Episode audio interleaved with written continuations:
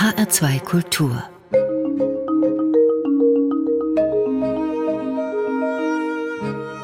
Doppelkopf Am Tisch mit Volkmar Wolters und Gastgeberin ist Corinna Tertel. Volkmar Wolters befasst sich mit tierischen Gesellen ganz unterschiedlicher Größe. Winzige Bodentierchen etwa erforscht er unter dem Mikroskop. Kühe lässt er in einem innovativen Projekt frei, aber quasi ferngesteuert umherlaufen.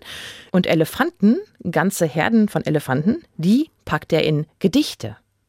Was bei all diesen, ich nenne es mal Tierbetrachtungen, herauskommt, dazu gibt es viel zu fragen und zu sagen. Volkmar Wolters, Professor für Tierökologie und spezielle Zoologie in Gießen, herzlich willkommen. Ich freue mich, dass ich da bin. Herr Wolters, was denken Sie, wenn Sie eine Gartenschaufel voll Erde vor sich haben? Ich denke daran, wenn Sie mich jetzt beruflich fragen, dass das einer unserer wertvollsten Schätze ist, den wir auf unserem Planeten haben. Der Boden, die Erde, den wir nur als Schmutz, als Dreck vielleicht empfinden, ist etwas, was über Jahrtausende, Jahrhunderttausende entstanden ist, was Pflanzenwachstum garantiert und damit unsere Ernährung, eigentlich damit nur das Leben auf unserem Planeten. Und ich denke auch daran, dass diese endliche, nicht erneuerbare Ressource auch verloren gehen kann. Viel verlieren wir davon schon, weil wir nicht sorgsam mit dem Boden umgehen. Ich denke aber auch ein bisschen so an meine kleinen Tierchen, die da drin sind, die ich untersuche. Ich bin ja Kolembolen-Spezialist, das sind diese kleinen Springschwänze, und habe mich aber im Laufe meines Akademiker-Daseins auch mit vielen anderen Bodentieren beschäftigt. Natürlich mit Regenwürmern und so weiter. Die Springschwänzchen haben Sie schon angesprochen, über die haben Sie sogar promoviert. Über Springschwänze habe ich promoviert, da kann mein Bruder heute noch drüber lachen, wenn er sagt, mein Bruder hat über Springschwänze promoviert. Der ist Arzt, nun gut, das muss man ihm dann vielleicht verzeihen.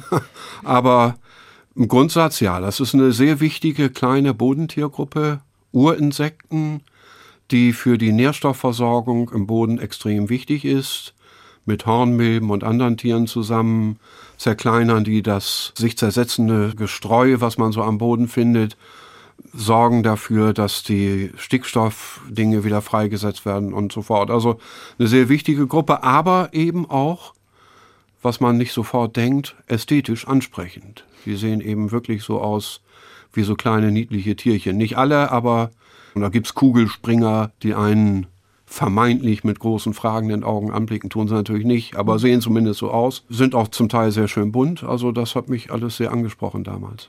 Ich habe mir die so klein und weiß vorgestellt, so ein bisschen wie diese Blumentopf-Springschwanz. Die ja, sind nicht ganz so beliebt, oder? Ja, die gibt es tatsächlich. Das ist so eine Volsomia-Art. Die kennt man aus dem Blumentopf und die genießen nicht so einen ganz tollen Ruf, weil mhm. man immer sagt, die machen die Pflanzen kaputt. Was ein grober Fehler ist, eine völlige Fehleinschätzung. Denn die kommen erst als Ersetzer, wenn schon was kaputt ist. Also nur der Zusammenhang, oh, meine Pflanze geht kaputt, oh, da sind diese komischen weißen mhm. Springtiere, i, Schlag ist tot oder sowas. Ne, der führt zu dieser Fehleinschätzung. Also Kolembolen machen keine Pflanzen kaputt. Und man braucht auch nicht dagegen zu sprühen, zu schlagen oder sonst etwas, sondern sie sind nur Folge eines Prozesses. Aber weil sie häufig dann auch in überwässerten Böden sind, sind sie dann häufig auch oben. Dann sieht man sie gut und das erklärt so ein bisschen die schlechte Meinung, die man von ihnen hat.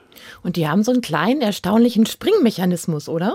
Ja, diese ganz kleinen auch so ein bisschen, aber es gibt Riesen unter den Kolembolen, auch die sind nicht viel länger als zwei, drei Millimeter natürlich. Da rastet so eine Gabel unter dem Bauch in so einen Mechanismus ein und wenn Gefahr droht, dann kann die ganz plötzlich losschlagen und dann hüpfen die bis zum halben Meter weit. Grundsätzlich haben wir uns ja angewöhnt, uns, gerade wenn es so um Tierarten geht, nur für die Arten zu interessieren, die einen eben mit großen braunen Augen fragend anschauen. Und mit Plüschfell. Mit Plüschfell und puschelig sind. Mhm. Das ist auch schön, aber man muss einfach sagen, die Mehrheit der Tiere auf diesem Planeten sieht nicht so aus. Die Träger unseres Planeten, die meisten Tiere, die meisten Arten auf unserem Planeten gehören zu den Insekten sowieso, die finden die wenigsten niedlich. Und trotzdem sind sie ungeheuer schützenswert und natürlich zurzeit auch ungeheuer bedroht. Es wird ja manchmal gesagt, in eine, so eine Handvoll Boden, Erde sind unglaublich, unfassbar viele Organismen. Ja, also eine gängige Aussage ist, dass in einer Handvoll Boden mehr Organismen sind, als Menschen auf diesem Planeten leben. Das ist auch so, wobei man dann natürlich ehrlicherweise auch sagen muss, die meisten davon sind Mikroorganismen, Bakterien, Pilze, einige Algen und so weiter. Aber Bakterien und so stellen die große Artenmasse und auch die große Biomasse dar. Studiert haben Sie Biologie und Psychologie und Philosophie. Und Sie waren erst Professor für Umweltwissenschaften an der Johannes Gutenberg Universität in Mainz, haben dann aber Mitte der 90er nach Gießen gewechselt, an die Justus Liebig Universität und dort sind Sie Professor oder korrekterweise jetzt Seniorprofessor. Also don't know much about biology. Diese Liedzeile trifft also nicht auf Sie zu. Das ist eine Zeile aus der ersten Musik, die Sie sich für heute ausgesucht haben. Sam Cooke mit Wonderful World. Was mögen Sie an diesem Stück? Also ich mag das Good Time Feeling, das es ausstrahlt. Ich mag tatsächlich diesen Gegensatz, dass da jemand sagt, es geht ja so um so einen Schüler, der sagt, ich weiß nicht so viel über Geschichte, ich weiß nicht so viel über Biologie und Englisch und Französisch, aber ich weiß, dass ich dich lieb habe. Und so diesen Gegensatz zwischen Leben und der Ernsthaftigkeit des Lernens, das fand ich gut und ich verwende es auch manchmal als Schlusslied jetzt bei meinen Videos, die ich für die Studierenden produziere so, wir müssen jetzt viel digital unterrichten und mhm. da habe ich, gebe ich mir sehr viel Mühe mit meinen Videos. Und da mache ich zum Schluss immer einen Einspieler und da habe ich schon mal dieses Don't Know Much About Biology verwendet. Und auf die Lehrvideos kommen wir später noch zu sprechen. Erstmal Sam Cooke mit Wonderful World aus dem Jahr 1960. Don't know much about history. Don't know much biology. Don't know much about a science book. Don't know much about the French I took. But I do know that I love you. And I know that if you love me too, what a wonderful world this would be. Don't know much about geography. Don't know much trigonometry. Don't know much about algebra. Don't know what a sliding rule is for, but I do know one and one is two. And if this one could be with you, what a wonderful world this would be. Now, I don't claim to be an A student, but I'm trying to be. For maybe by being an A student, baby, I can win your love for me. Don't know much about history. Don't know much biology. Don't know much about a science book. Don't know much about the French I took.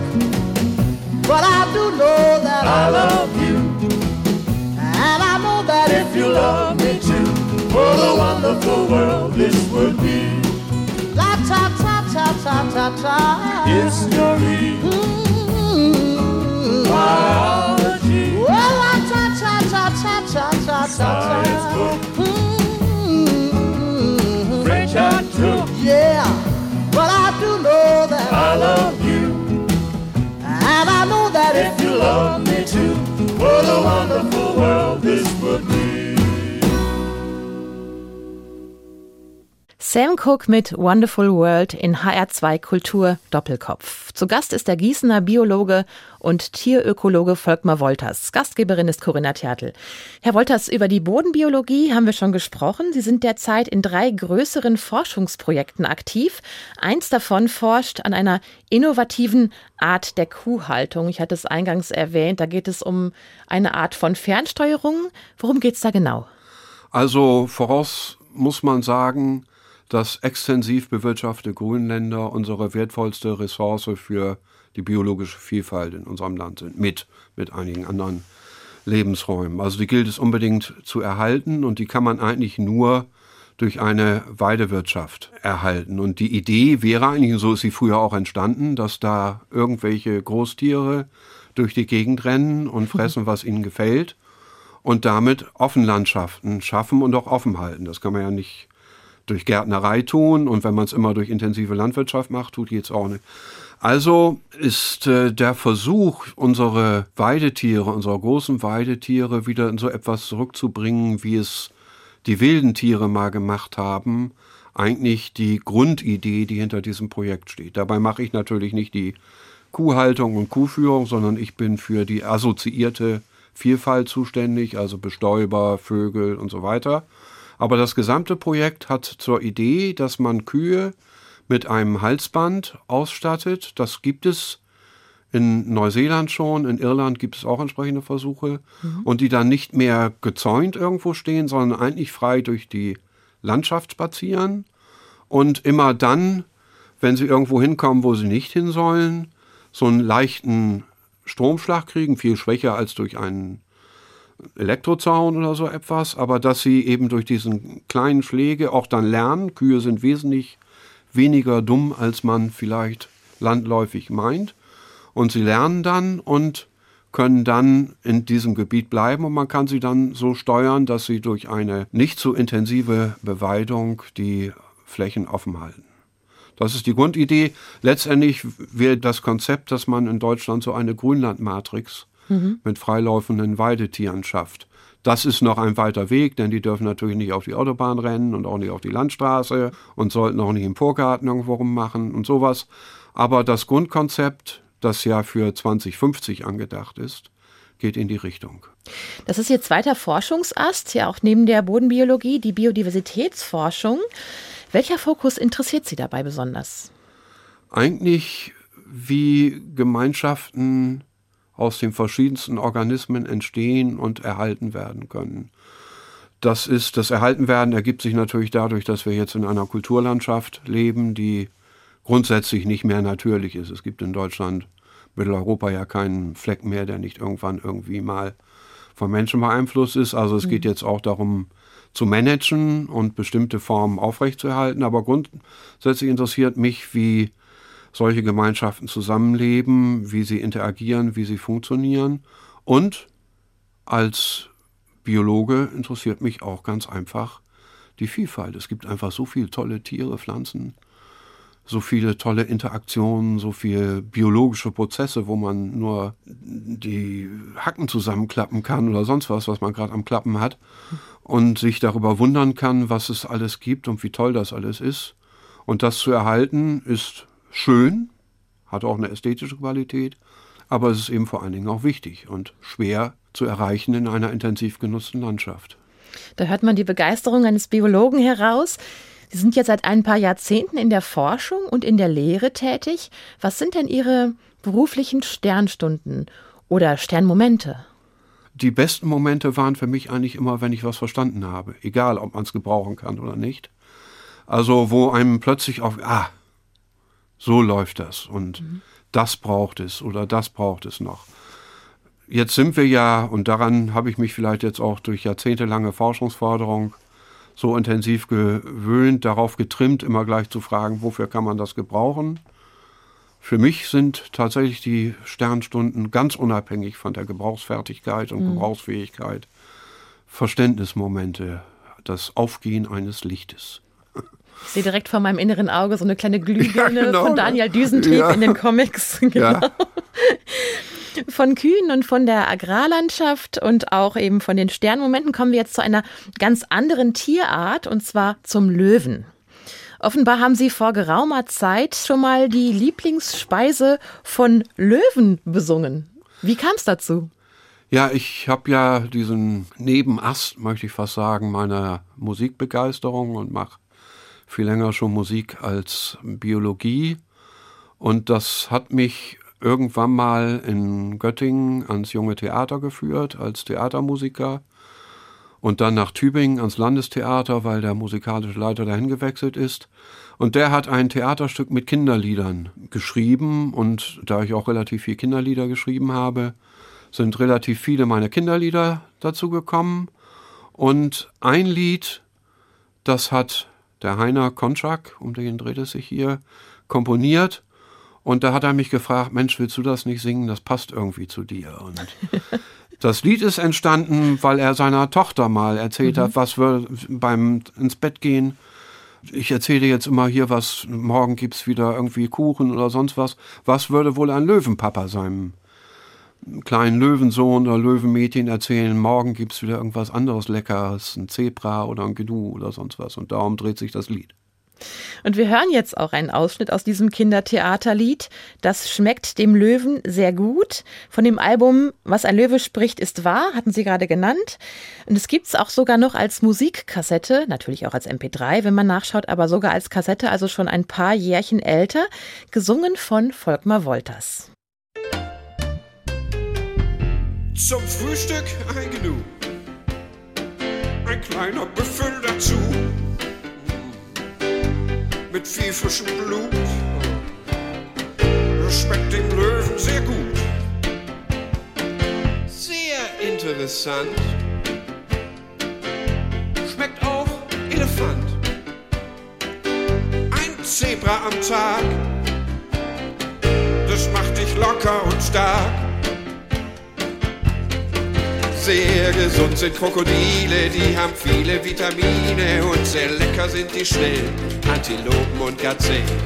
Die Antilopenkälber fangen die Löwenkinder selber, doch die langen Klapperschlangen muss für sie der Papa fangen.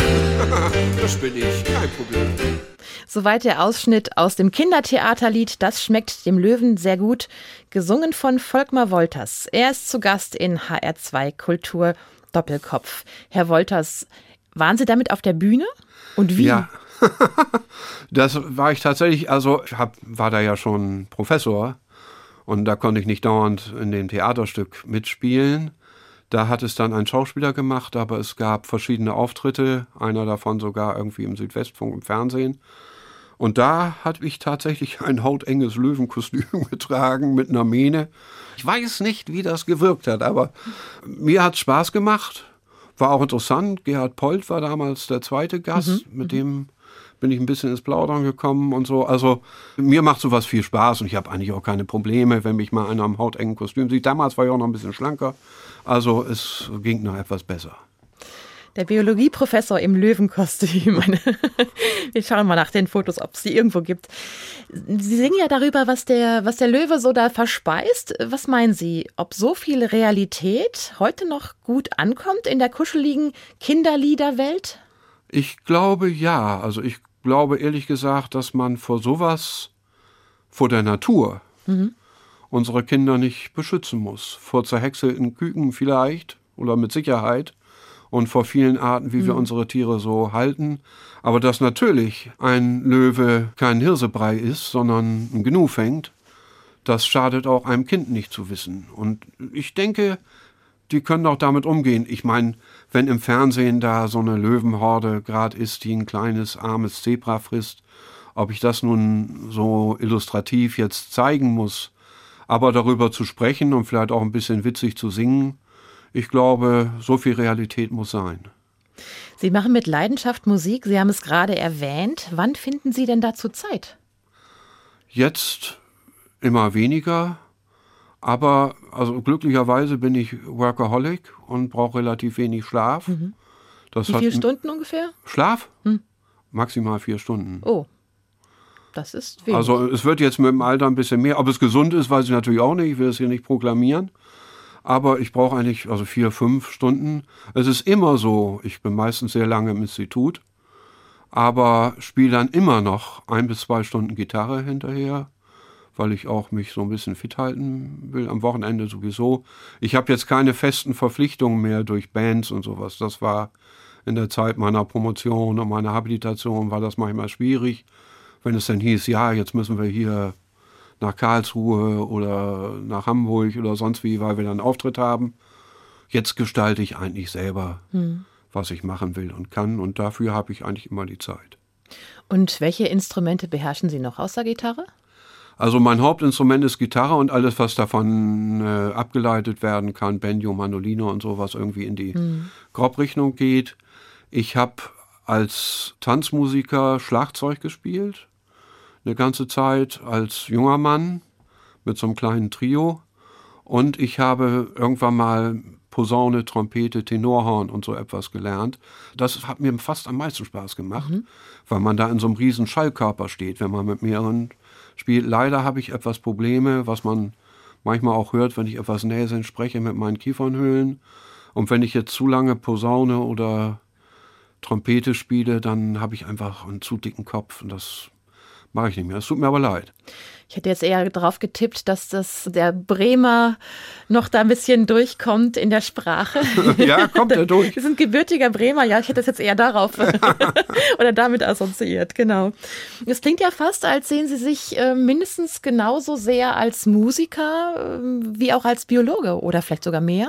Also wenn man mich fragen würde, würde ich sagen, ich fühle mich eher als Musiker, weil ich das einfach viel länger schon mache die Musik begleitet und gestaltet mein Leben, hat alle wesentlichen Schritte vorbestimmt.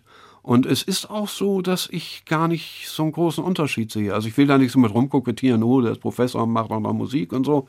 Das finde ich blöd. Aber ich komme aus der Musik und vor allen Dingen ja auch, was mein persönliches Musikmachen angeht, aus dem Jazz, aus dem Improvisieren. Mhm. Das hat mich eigentlich von Anfang an viel mehr begeistert, was mein eigenes Schaffen angeht, als jetzt so fest vorgelegtes Nachspielen von irgendwelchen Hits. Und das Kreative, was man damit macht, das Schaffen im Team, da sehe ich keinen großen Unterschied zur Wissenschaft. Also was so die Motivation, den Motor angeht. Und deswegen empfinde ich das auch nicht so als etwas, wo man sagt, das ist dies, das ist das. Es gehört einfach alles zusammen. Und es gehört beides zu Volkmar Wolters dazu. Wenn wir so viel über Musik reden, dann hören wir jetzt auch die nächste. Dire Straits mit Sultans of Swing. Wie hat das Stück damals auf Sie gewirkt, als es herauskam, also 1978? Haben Sie da eine Erinnerung dran? Absolut. Ich habe im Auto gesessen vor unserem Proberaum, weil die anderen noch nicht da waren und habe Radio angemacht und da kam das. Es hat mich fast vom Hocker geblasen. Also das muss ich wirklich sagen dass man so Gitarre spielen kann, so frisch, so innovativ und so cool und relaxed mit so einem Sound, das hat mich wirklich umgehauen. Ich kannte die Dire Straits damals nicht und Mark Knopfler oder Knopfler kannte ich auch nicht und also es war wirklich ein Erlebnis für mich. Ich habe nie mich bemüht, obgleich es technisch für mich kein Problem wäre, das nachzuspielen, einfach weil es hängt so viel an der Tonbildung, mhm. wie der seine Finger, der hat ja auch kein Plektrum, sondern zupft mit seinen Fingerchen da, also Wahnsinn. Und das ist natürlich jetzt schon alt, aber ich finde, das kann man immer noch sehr gut hören und als Gitarrist sehr viel daran lernen. Oder vielleicht auch mal versuchen nachzuspielen. Das Stück ist mit seinen knapp sechs Minuten recht lang und da die Elefanten in ihren Gedichten ja auch schon mit den Hufen scharren, also falls Elefanten denn überhaupt Hufe haben. Also dann würden wir so ungefähr nach vier Minuten ausblenden und ich hoffe, Sie verzeihen uns das. Absolut.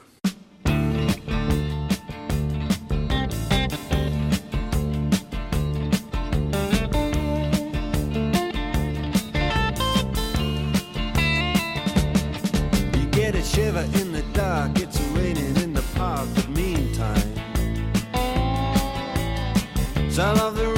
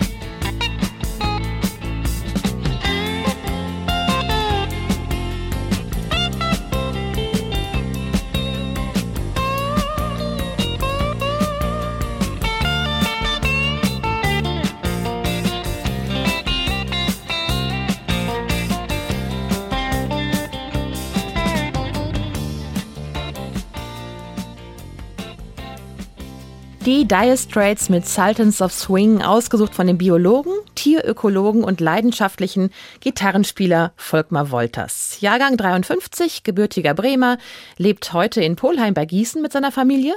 Er ist zu Gast in HR2 Kultur Doppelkopf. Herr Wolters, wir haben die Elefantengedichte schon kurz angesprochen oder angeteased, wie wir immer so schön sagen im Radio. Jetzt muss aber auch mal eins Ihrer Elefantengedichte her, also mindestens eins. Hätten Sie eins für uns? Ja, also damit haben Sie mich jetzt ein bisschen überrascht, aber ich äh, versuche es mal aus dem poetischen Zyklus Die Elefanten. Nun das Gedicht Der graue Koloss. Ist der Elefant schon alt und grau und sieht er nicht mehr so genau, ist er auch nur noch Haferschleim, dann muss er wohl ins Rüsselsheim. Passt sehr zu Hessen Ja, genau. außerdem. Regional äh, angepasst. Das Rüsselsheim, dieses andere Rüsselsheim stelle ich mir auch sehr schön vor. Da würde ich gerne mal dann äh, zu Besuchen hingehen. Haben Sie noch ein zweites?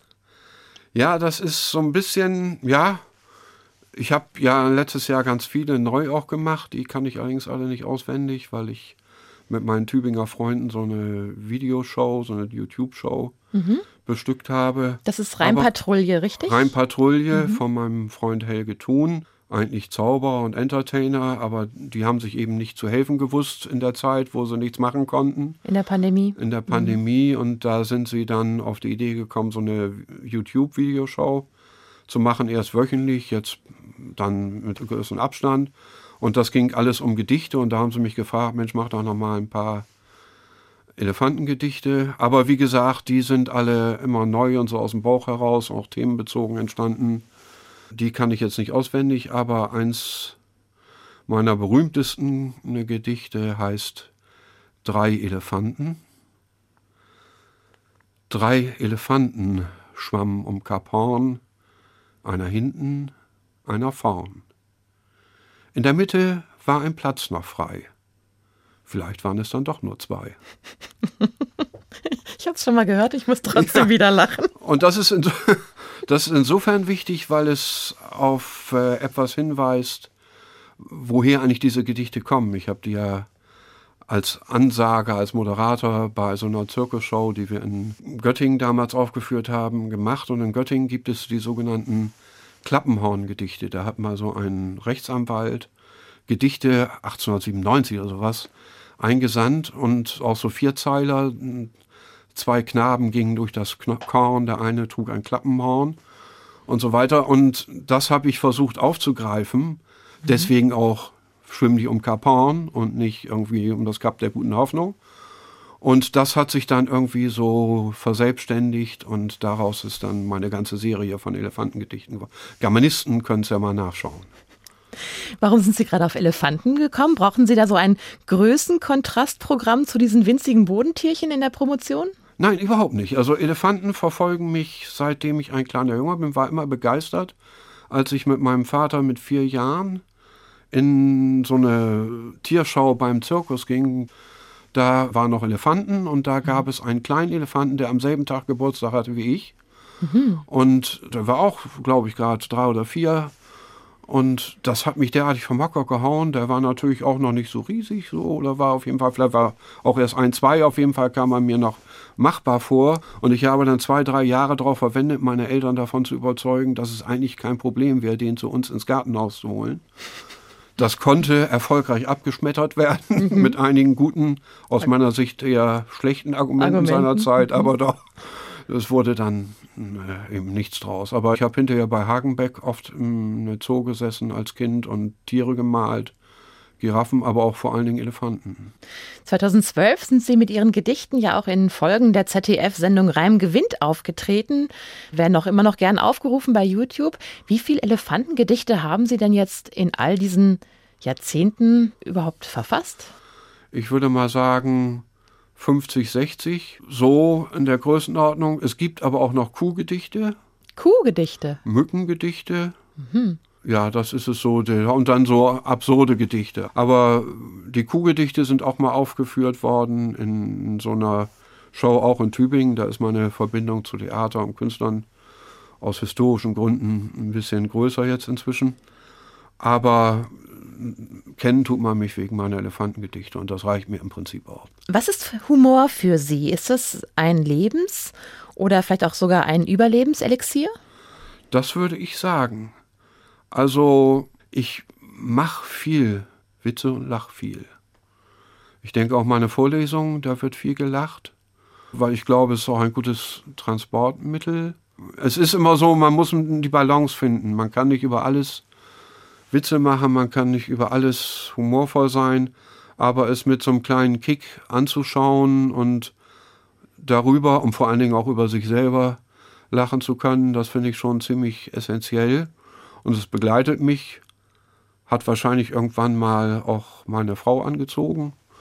Frauen sagen ja immer, sie wollen gern einen Mann, mit dem sie lachen können. Zum wobei, Lachen gebracht ja, werden. Wobei, wenn er dann das während der Ehe macht, wird häufig nicht so gelacht. Aber kommt drauf an, worüber die Witze sind. Genau, kommt sehr drauf an. Aber für mich ist Humor und Witz und auch mal ein Gag in der Vorlesung und in meinem normalen Leben essentiell, kann ich schon sagen. Und habe mich auch ein bisschen ja zum Karneval geführt, was mhm. mir als Bremer ja völlig fremd ist. Mhm. Konnte jetzt so mal Sitzungspräsident und sowas machen in Polheim, in Watzenborn, in dem Dorf, wo ich jetzt lebe. Und auch meine, denke ich, ganz gelungene Büttenrede halten. Also was macht mir einfach Spaß, aber mhm. das begleitet mich auch wie meine Musik als so, wie ich einfach bin. Und für den Karneval konnten Sie dann auch Ihr Löwenkostüm wieder aus der Kiste? Nein, da war ich, da bin ich ganz normal aufgetreten. Ah, verstehe. Das nächste Musikstück stammt aus dem Jahr 67 von der britischen Band Procol Harum mit dem Titel A Whiter Shade of Pale. Warum haben Sie diesen Titel gewählt? Es gibt für mich Musikstücke, die sind im Original nicht zu übertreffen. Die sind so monumental. Dazu gehört A Whiter Shade of Pale es gibt tolle Coverversionen davon, aber so wie das mal entstanden ist, hat es mich begeistert, begeistert mich immer noch. Ich habe es auch lange nicht gespielt, inzwischen intoniere ich es auch gelegentlich mal.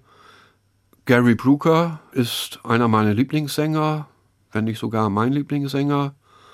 Und der ist nun im Februar ganz plötzlich verstorben. Und man weiß gar nicht wieso, war auch nicht so alt. Und es ist auch ein bisschen Tribut an ihn, seine Stimme und seine Überzeugungskraft als Sänger. A Whiter Shade of Pale.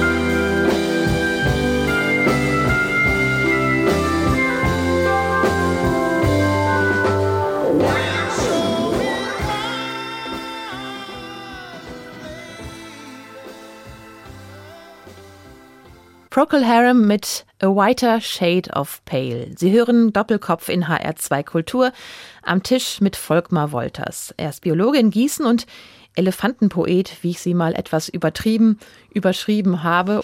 Herr Wolters, gegen Ende möchte ich noch auf das Unterrichten zu sprechen kommen, auf die Lehre. Sie sind verheiratet, Sie haben es erwähnt, sind dreifacher Vater. Die beiden Söhne studieren, die jüngste Tochter geht noch zur Schule. Sie sind da auch aktiv im Elternbeirat. Wie hat denn die Covid-19-Pandemie Ihren Blick auf das Lernen und Lehren an Schule und vielleicht auch an Hochschule verändert? Also da braucht man gar nicht groß unterscheiden. Da kann man sagen, komplett, völlig. Vielleicht sogar an der Hochschule noch stärker, weil wir da eigentlich total auf Digitalunterricht umgeschaltet sind. Das ist in Schulen, wo das Klassenleben im Sozialverband und so weiter noch eine große Rolle spielt, sicher nicht so leicht möglich. Aber grundsätzlich alles, wie man miteinander umgeht, wenn man sich begegnet, was man tut, wenn man sich nicht begegnen kann, welche Lehr-, Lern- und Übermittlungsmittel man einsetzen muss, all das hat sich komplett geändert. Und ich kann für mich sagen, dass die Umstellung auf Digitalunterricht an der Hochschule für mich ein enormer Fortschritt war. Ich habe angefangen, Videos zu produzieren und eben auch nicht nur so irgendwie so zu besprechen, sondern auch, wo man mich sieht, wo man meine Bewegungen sieht, weil ich einfach auch als Person rüberkommen wollte. Und da habe ich mich so langsam reingefuchst. Inzwischen würde ich sagen, ich würde mich ganz gern vom Professor zum Influencer entwickeln und die Medien, die einfach heute präsent sind, auch nutzen. Ich meine, jeder, wenn es auf digitale Medien kommt, kommt immer gleich, oh, Verbrechen und Vorsicht und Achtung. Aber man muss einfach davon ausgehen, dass auch meine Tochter und die Generation davor 80 Prozent ihrer Wachenzeit mit irgendwelchen Handys und sonst wie in der Hand rumdödeln. Und das muss man auch berücksichtigen, dass auch Studierende, die an die Uni wollen, nicht mehr zum Computer gehen, sondern auf dem Handy die Homepage aufrufen und vielleicht sich auch meine Videos angucken. Also das zu berücksichtigen und das einzubauen und da auch zu einem gewissen Perfektionismus zu entwickeln, das hat mich herausgefordert. Ich habe das, denke ich, inzwischen ganz gut hingekriegt und die Videos sind auch ziemlich beliebt. Also das merke ich so beim Feedback, auch weil ich mich da bemühe, etwas unterhalten zu sein, mhm. was nicht leicht ist, wenn man allein in seinem öden Dienstzimmer sitzt und in ein Mikrofon reinspricht, keiner zuhört, keiner guckt. Jetzt können wir uns ja sehen, da kann man mal ja mit dem Kopf nicken und so weiter. Aber da sitze ich dann und spreche in die Videokamera oder die Digitalkamera vor mir. Das ist schwierig, da muss man sich auch dran gewöhnen, dass man da mehr Dynamik überbringt. Aber das hat mir alles Spaß gemacht. Das hat mich sogar ein bisschen dazu gebracht, dass ich eigentlich es jetzt lieber sehe, wenn ich es so machen könnte, ich würde das, was ich als Wissen vermitteln will, mhm. als Video den Studierenden zeigen und dann mit denen nur in der Vorlesungsstunde, in der Begegnungsstunde oder in den zwei Stunden dann darüber diskutieren. Was so ein Konzept gibt es ja auch in Amerika und anders schon so Twisted University, Inverse School und so weiter, dass man eben nicht mehr in die Uni kommt, lernt, nach Hause alleine sitzt und sich fragt, was hat er da eigentlich gerade uns erzählt, sondern umgekehrt zu Hause sitzt, sich das anhört, sich mal ein Buch nehmen kann daneben und dann in die Uni kommt oder in die Schule kommt und dann darüber redet und dann auch Unterschiede, das habe ich nicht verstanden, es sind nicht alle auf dem gleichen Stand. Das kann man ja auch in Lerngruppen mhm. und so ein bisschen rauskriegen. Also sowas finde ich inzwischen sogar als positiven Impuls. Ob es dazu nun Corona gebraucht hätte, das weiß ich nicht. Aber mir hat es sehr viel gegeben. Sie haben gesagt, Sie würden am liebsten Influencer sein als Professor. Welches Thema liegt Ihnen denn dabei besonders am Herzen?